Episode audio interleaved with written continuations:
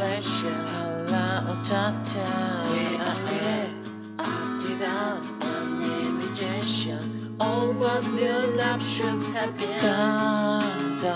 当の愛を夢見て真似ていたいの思いつきさ。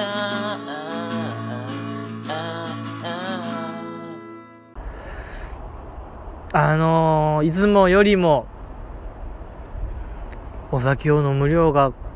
どうでもいいですけどね、聞いてる人からはどうでもいいですけども、じじい普段よりこう飲んでまして、ちょっとこうオーバーヒート気味ですね。ちょっとこうぐるぐるぐるぐるしちゃいますね、頭。目つぶったらぐるぐるぐるぐるするやつですね。デッドラインですね、すなわちデッドラインですけども、あと前回話した乃木坂、乃木坂途中でしたけども、何の話しようかな。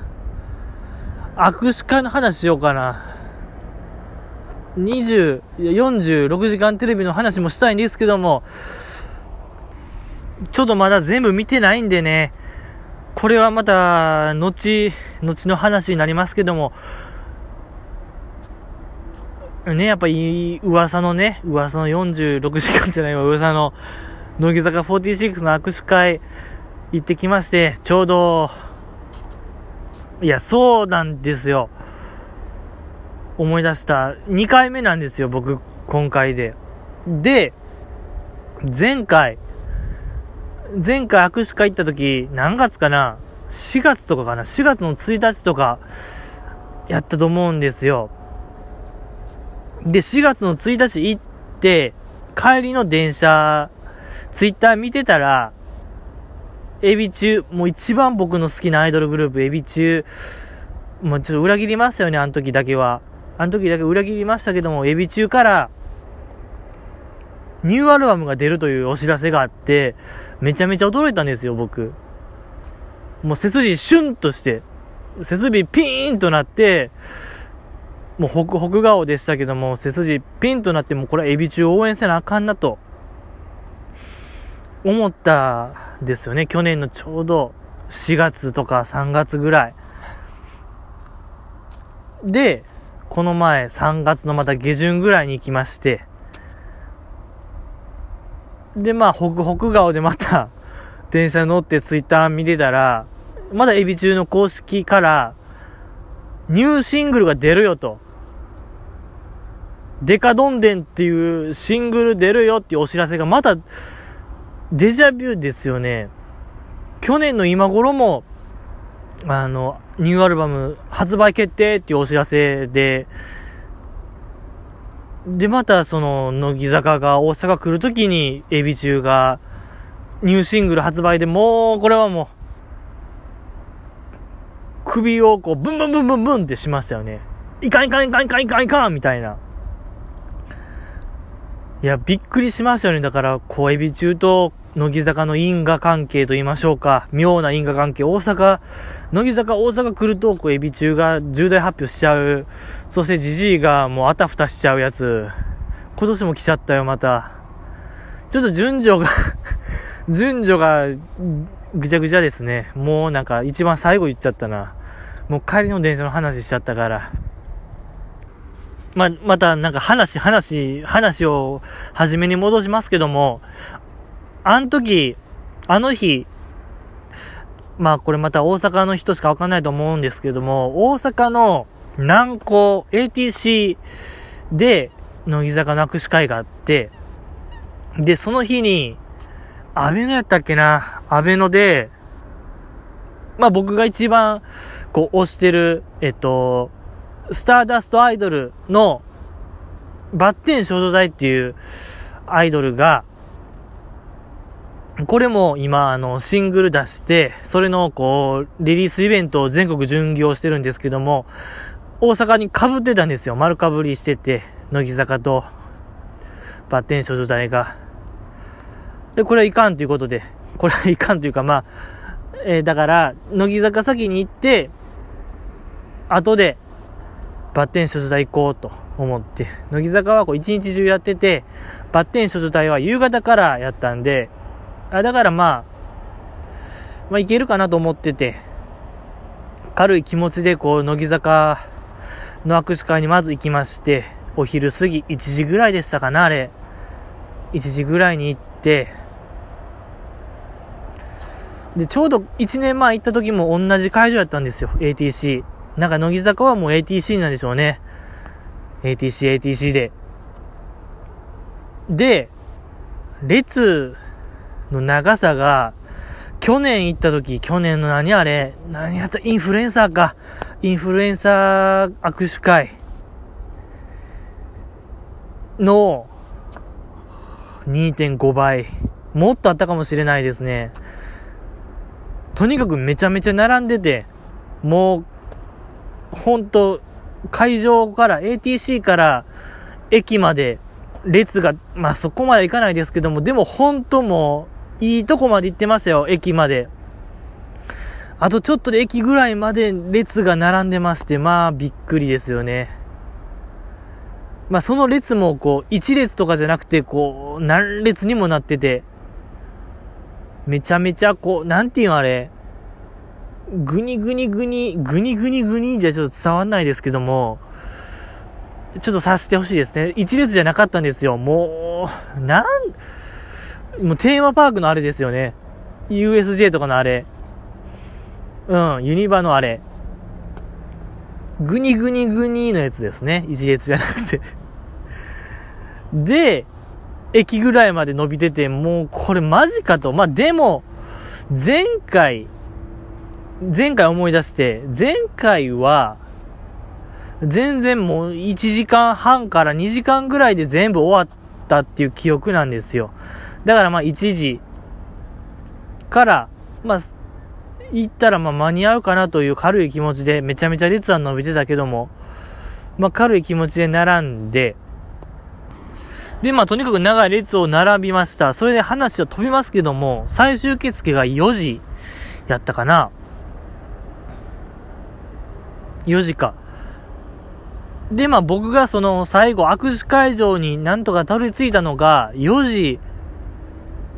40分とか。まあ、運営の処置で、最終受付16時、4時やったけども、5時に延長になってたんですよね。だからまあ僕は命から会場にたどり着きまして、もうここでバッテン所属隊のイベントはもうすでにタイムオーバーで、確かあれ4時スタートやったんで、で僕握手会着いたんが4時半超えてたんで、もう終わったと。僕の中のバッテン所属隊春は終わりましたと、終わりを告げて、まあここに乃木坂に全身全霊ぶつけようと思いまして、でまあ入り口が2個ありまして、ちょっとめんどくさくはないですけども、片方、いやもともとは1個やったんですよ確か。運営で急遽決まって、当日やっぱ3期生加入でやっぱメンバーも多くなったしね、とにかく列も長かったからね、人数さばかんとあかんということで、握手会さばかんとあかんということで、建物2個使って握手会を実施して、で片方がまあもうなんていうかな、1期生語弊があるな、もうでも誤解を恐れずに言うと、人気メンバー、一期生の人気メンバー取り揃えましたの片方 A としましょう。で B がまあ2期生、いやでもそれはちゃうな、まあでも3期生がとにかく B にもうとにかくぶち込まれてた。 B が3期生エリア、3期生ですね、もう勢いのある、今一番勢いあると言われてる3期生と、まあちょっと2期生もいるよみたいな建物の2つに分かれてて、で僕はですね、2期生の鈴木彩音さんという方を推してまして、でこの鈴木彩音さんが B にいると、 B の建物にいるから、とにかくまあ僕は B に行ったんですよ、迷わず。ね、あの日確かだって、あれですよ、生駒ちゃんが、乃木坂生駒ちゃんのラスト関西握手会やから多分あの行列やったんですよ。爆発的な行列が生んで。で、みんなこう、A の方に行く中、僕はもう迷わず B、鈴木あやねさん一択。行ったれ。あとね、そう。河村真宏さんという方がいらっしゃいまして、1期生。この人実質ラストやったんですよ。3月の30とか、31とかかな、30とか。で、もう、乃木坂卒業。で、握手会も確かあれ、ラストやったような気するんですよ。3月30とか。もう、正真正銘、ラスト、マヒロッティ。そう、行った。で、僕はもう迷わず B の方に行きまして。で、まあ、とにかく僕はまず最初にやることは、握手券の入手から始まったんですよ。握手券も手ぶらで行ったんで。で、前回はその握手会の会場に手に入ったから、どうせ売ってるやろと思って。まあ、会場広い中、一周ぐるっと回って、売ってる気配はなく、2周回って、見落としてるかなと思って2周回ったところ、売ってないわ。もうどこにも痕跡すらない状況でございまして、やばいと思って、一回公式サイト見て、その握手会の情報を見たところ、この会場じゃなくて、上の階に一回行かないと、一回会場出て、上の階行って、会場入ってくださいみたいな感じになってて、でも上の階行ったらこれまた列並ばんとあかん感じやったんですよ。これもね、伝わりづらいな。まあ、とにかく僕はミスったんですよ。とにかく僕がやるべきことは、まず上の階に行って CD 取って列の最後尾に並ぶというのが、もうそれがセオリーやったんですけども、僕はもうアホやったんですね。何も考えずに後ろの列並んで、結果としてまた列の最後に並ばんとあかん結果になってもうて、マジかと、もう愕然としましたよ。僕もう4時半過ぎ、あ、もう僕終わったと、これまた並んだらもう5時には絶対間に合わんと、僕の乃木坂終わった。でも一流のなんかしらうまいこと、とにかくでも僕はもう握手した一心なんで、とにかく握手券をねゲットせないあかんということで、一回もその会場団長の思いで出まして、上の階行って、でその上の階行ってね、上の階がまたなんかこう異空間じゃないな。なんか、もう乃木坂ファン大集合してましたね、あっこ。その CD が、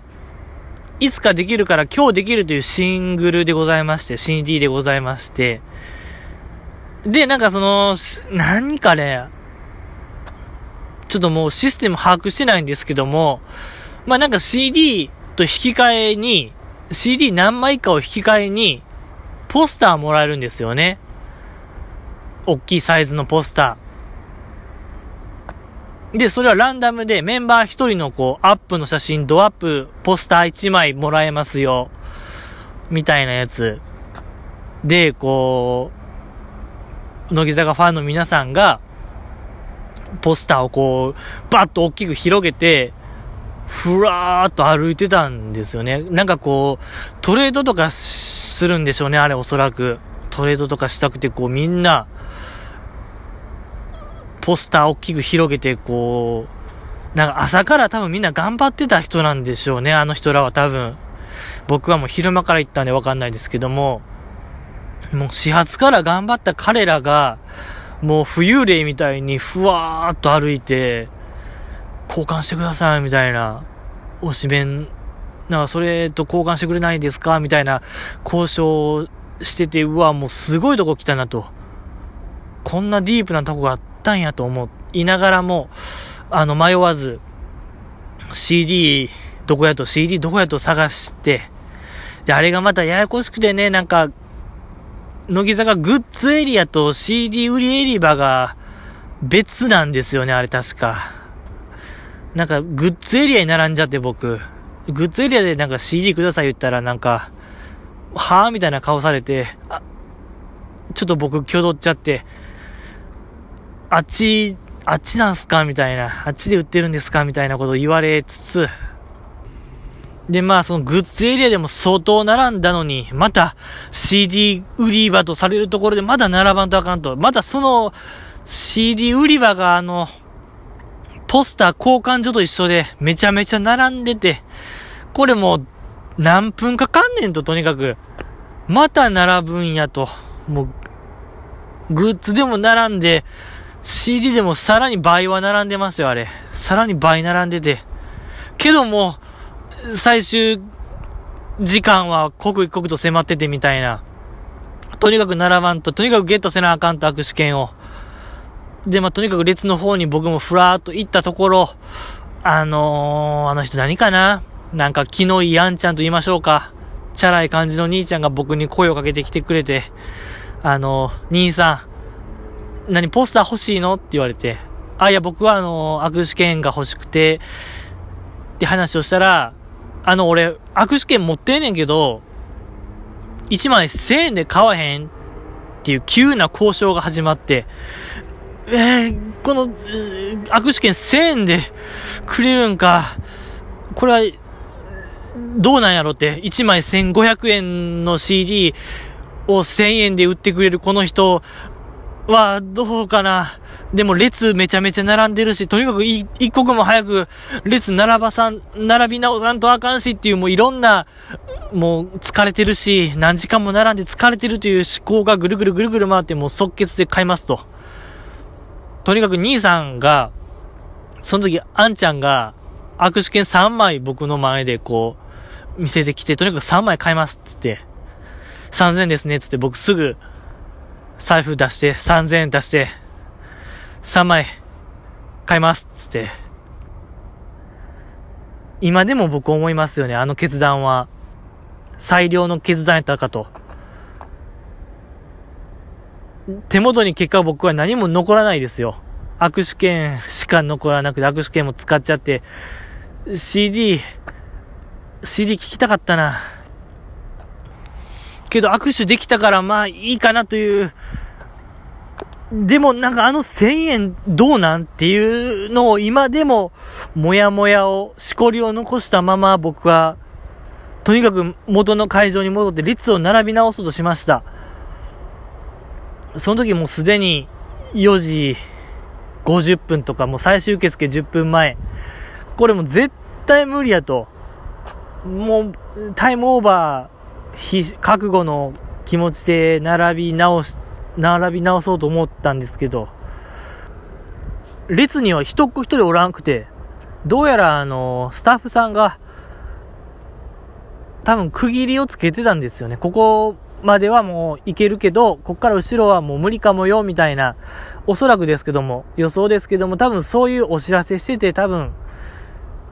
そっから後ろはもう変えちゃったんでしょうね。だからほとんど人はおらず、僕そのまま再入場できて、もうこれはついてるなと、これ長なるな話ちょっと今のもうごたごたいらんな、握手券1000円で知らん人から買った話はいらないですね。元気にしてるかな、あの人、あの兄ちゃん、チャラチャラしたちょっとチャラチャラあんちゃんは。でまあとにかく僕は鈴木さんのレーンに並ばんとあかんと思って、すぐその列並んで、でその時全国握手会で、全国握手会の説明もせなあかんな、全国握手会、乃木坂には全国握手会と個別握手会というものがございまして、まあ個別握手会というのは文字通り、一人対一人、マンツーマンの握手で、なんか事前予約制みたいな感じと思ってください。かっちりした握手会やと思ってください。だからかっちりした握手会です。で、全国握手会というのは文字通りもう全国握手会、もう何が全国なのかわからないですけども、文字通り全国握手会で、特徴としては2人と握手できるんですよね、全国握手会は。合ってるかな、僕もごめんなさい、僕もそんな乃木坂詳しくないんであれなんですけど、全国握手会、僕の認識としては複数人と握手できるんですよね、確かの話。2人と握手できる。人気面は1人ですけども、センター張るような子は1人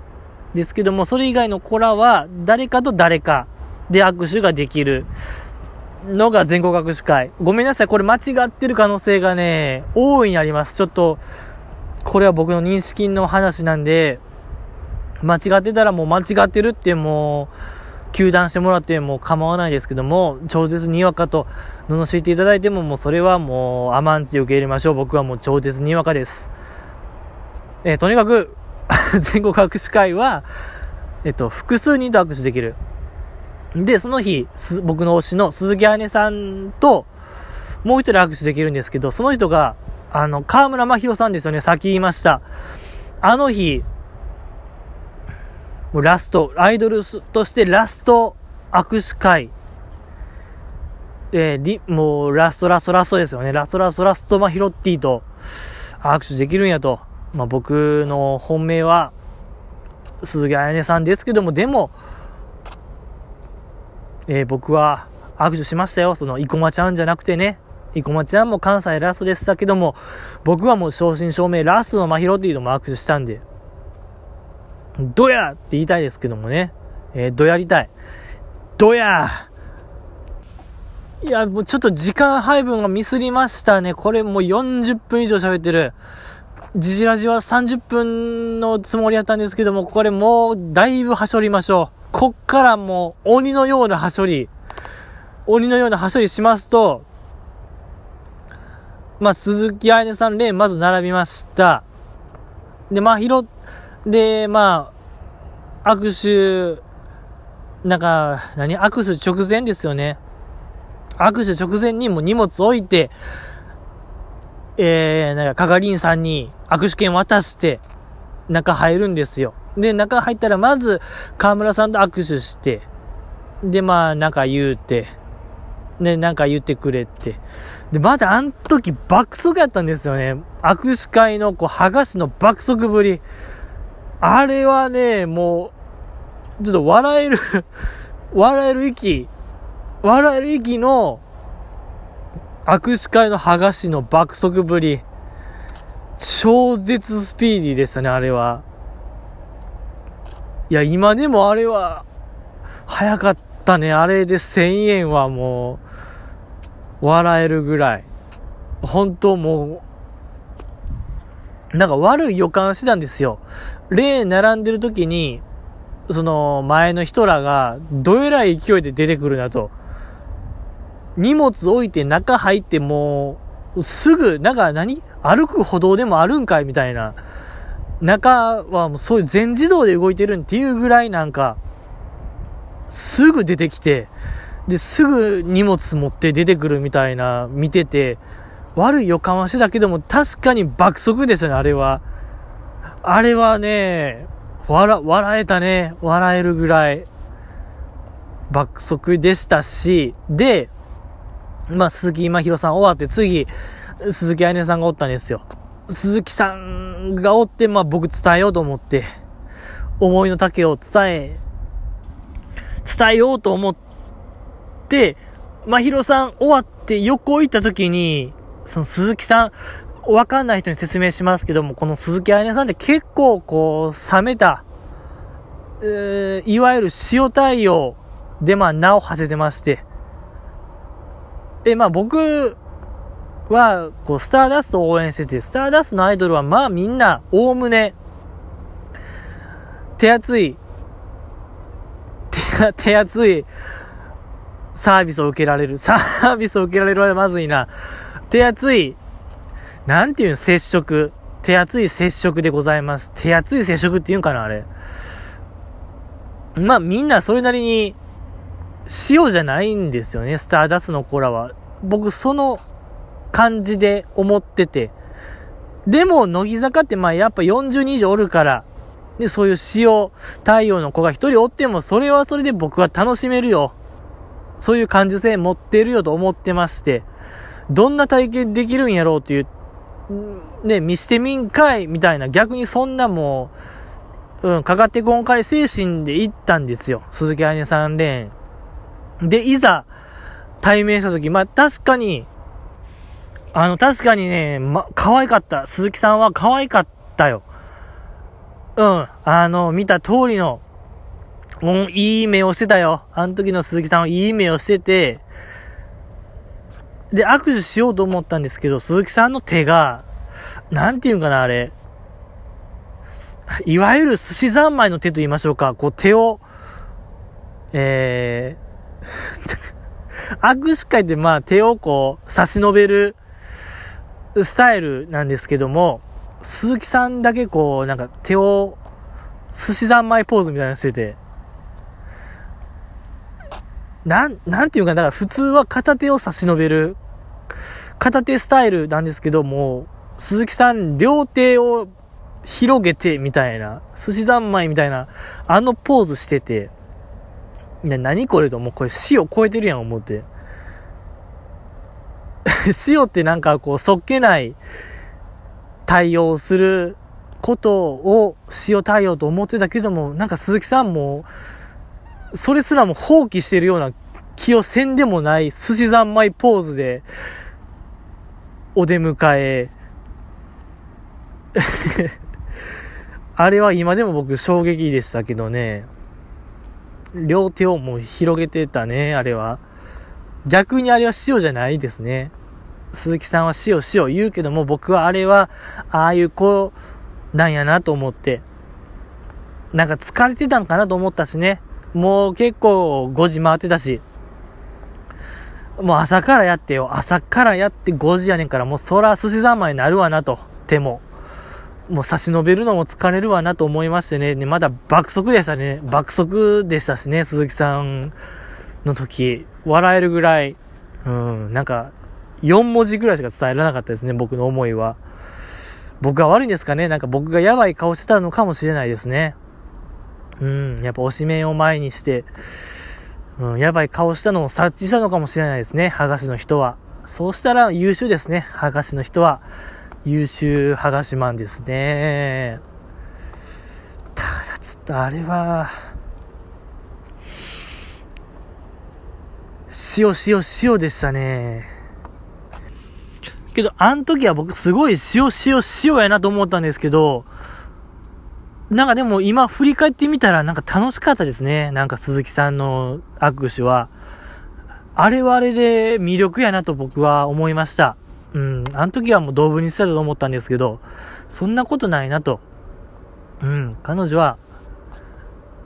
彼女です。あの子はあの子。いい感じです。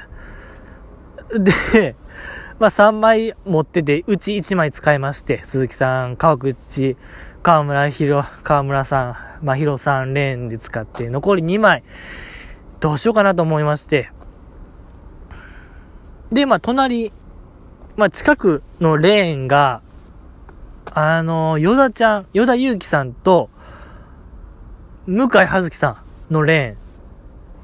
ーン。もう人気者ですよね。だって、ヨタちゃんはね、この前の夏、去年の夏シングルのセンター、ダブルセンター務めましたしね、急抜擢されたヨタちゃんと、あともう最近バラエティ、乃木坂工事中っていう、まあ、乃木坂のバラエティで結構もう注目株のバラエティ担当の向井さんレーン、これ行こうかなと思いまして、まあ、並びまして、で、並んでる途中分かったんですよ。乃木坂握手会って、最終受付過ぎたと同時に、西のレーン、斉藤レーンはもう受付終了ですみたいな場内アナウンスが流れまして、だからめちゃめちゃ人気面はもうすぐ打ち切りというか、まあもうその日は終わりと。めちゃめちゃ並んでるから、もうこれ以上並んでも長引くだけやからもう終わりで、あともう列がもう人が並んでないところもそっからもうどんどん、本日はどこどこレーンはもう終了いたしますと。だからめちゃめちゃ人気ある面ともう人気ない面がどんどん終わっていくんですよ、最終受付と同時にっていうのを、こうヨダちゃん向井さんレーンでの結構途中で気づいちゃって、うわもうどんどん終わっていくやんと。またこのヨダちゃんレーンがね、ヨダちゃん向井さんレーンがもう一番並んでて、その会場1、その3期生2期生がおる中でも群を抜いてて、ほんとぶっちぎりで並んでてね、あれが失敗でしたね。もっとそう、生田さんレーン行きたかったんですよ、僕個人的に。生ちゃんレーンと堀ちゃんレーン行きたかったんですけどもね、与田ちゃん、だからミスったんですよね。だから先に生ちゃんとか堀ちゃん行って、で、その後で与田ちゃん並んでもよかったんですよね。与田向井レーン並んでもよかったんですけども、ちょっと初心者ゆえのミスでしたよね。とにかく近くのなんか人気面行ったれみたいな軽い気持ちで行ってね。で、まあこっから長かったんですよ。与田ちゃん向井3連もう1時間半ぐらい習いましたよね。そっから川村さん鈴木さんレーンはね、2,30 分で行けたやつ3倍以上は並んだ感覚ですね。あれはもっと並んだような気するな。2時間とか言ってたけど。で、まあ僕の番来まして、で先に向井さんかな、向井さんで何言ったかな、なんか46時間テレビのこと言ったんですよね。向井さん何してたっけな、わんこそばですよね。わんこそば大食いっていうことでわんこそば食べてて、で、なんか結果100杯近く食ってたんですけど、目標80かな ?80 杯。10分で80杯っていうところ、10分で100杯食ってたい、みたいな話をしてたんですよ。で、なんか、20分おきにこう、なんか、満腹みたいな顔をしてて、そこめちゃめちゃ面白かったんで、そこの話をしようと思ったんですけど、まあ、ご覧の通りめちゃめちゃこう説明に時間がかかって10文字くらいですね。46時間テレビのわんこそば20杯ごとぐらいでも肩叩かれましてなんか向井さんももうありがとうございますみたいな、ちょっとやっぱ僕のまとめ力不足でしたね。だから分かりますよね。あの辺で、これはもうなんか、思いを伝えるんじゃなくて、ほんまになんかもう、好きですみたいな、ファンですみたいなんだけが、多分正解なんではないかなと。全国握手会では。もう、とてもじゃないけども、もう5文字ぐらい、5文字から10文字ぐらいしか伝えられへんから、もうポケベルの世界ですよね。5文字10文字でしか思いを伝えられへんって。こんな制限のある、ね、制限のある中、思いを伝える文化があるんやなと。この現代日本で。そういう勉強にもなりまして。でもなんかまだ与田ちゃんにも、46時間テレビの話を振って、あれですよ。お化け屋敷のやつ。お化け屋敷で、もう僕めちゃめちゃ好きになりまして。富士急ハイランドのめちゃめちゃ怖いやつを山下さんと一緒に回るってやつがめちゃめちゃ良かったっていう話、まあご覧の通り、まあめちゃめちゃ長いんですよね。やっぱ僕要約できない人なんで。で、まだまあ5文字10文字で肩叩かれて、与田ちゃんもなんかもう、なんやこいつみたいな顔してましたけども、でももうヨダちゃん良かったよ。生ヨダちゃんはね、正直あれは僕が学生でしたらもう土地狂ってましたね。あれを目の当たりにしてたら良かった、20代で20代で良かったっていうぐらいでしたね。ヨダちゃんめちゃめちゃ可愛かったな。ヨダちゃんは良かった。向井さんもヨダちゃんもよくわかりましたよ、人気面というのが。もう向井さんもとにかくもう握力とにかく強かったね。向井さんの握力、握手握力バケモンでしたね。ぎゅっ、結構握手の握力じゃなかったですね、あれは。なんていうかな、あの強さはね、なんか何あれ、力自慢のやつがやる 握手みたいな、わからんな、ちょっと伝わらない。握手自慢の人がやる握力、握手だからもう極端に言ったらもうリンゴ潰す握力はもうね嘘ですけども、でも一番強かったですね、握力一番強いのは向井さんでね。ヨダちゃんもやっぱ可愛かったですね。あれはもうはいはいはいとよくわかりましたよくわかりましたっていうやつですね。うんで残り1枚になりました、握手券が。でどうしようと思いまして、でも時間は7時超えてました。7時回ってて、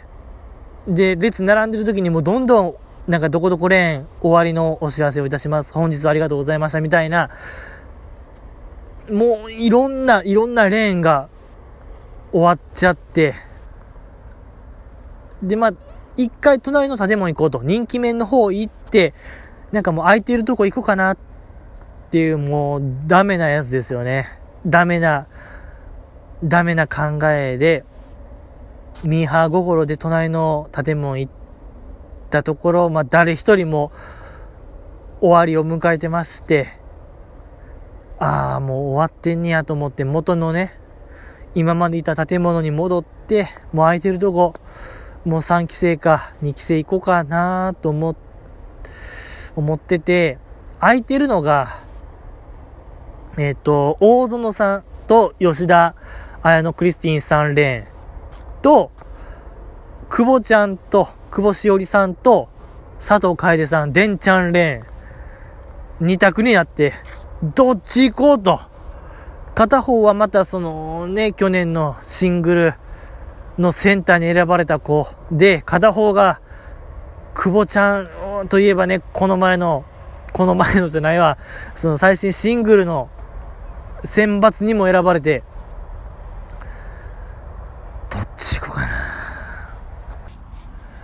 行ったれ決断っていうことで、佐藤楓、久保ちゃんレーン、久保しおりさんレーン行きまして、もうこの時かなり終盤でございまして、もう握手会もほとんどもう、結果、最後に残ってたんが、久保ちゃんと、佐藤さんレーンと、大園吉田レーンと、向井、与田レーン、結果だからもう3期生がもう最後に残ってたんですよね、乃木坂って。びっくりしました。ラスト生駒ちゃんのはずやのに、生駒ちゃんをも抜いて3期生 1,2,3 フィニッシュみたいな、すごかった。でもそうですね、隣の建物行った時、その西野3レーン、西野七瀬レーンと斉藤飛鳥さんのレーンはもう早々に打ち切ってて、でその途中行った時も見たところバリバリ並んでたんでね、いやだからびっくりしましたよね。3期生はもうすごいもう、いや3期生は本当すごかったですね。いや今まで僕はこう2期生2期生ってとにかくもう2期生をどうにかせんと思ってたけど、これはもう3期生が勢いが本当にもうね、この前言ってました。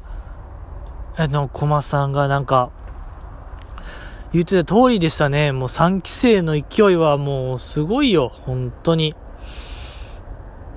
非常事態宣言ですね、これもう。非常事態宣言。もうじじいね、もう、乃木坂から一番遠い男ですよ、もう。